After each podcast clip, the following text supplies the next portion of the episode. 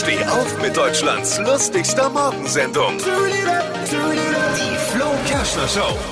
Hier ist die Flo Kershner Show, Hit Radio N1. Thomas Gottschalk hat laut einem Medienbericht am Sonntagabend in der Audio-App Clubhouse eine knapp 3-minütige Wutrede gegen den öffentlich-rechtlichen Rundfunk gehalten. Oha. Also im Internet. Das kann ja keiner von ARD und ZDF mitbekommen haben. Was hat Flo heute Morgen noch so erzählt? Jetzt neu. Alle Gags der Show in einem Podcast. Podcast Flo's Gags des Tages. Klick jetzt hitradio n1.de.